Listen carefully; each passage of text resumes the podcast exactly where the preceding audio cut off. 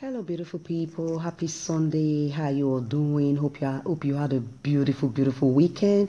I hope you are kick-starting off for this beautiful week you're about to enter.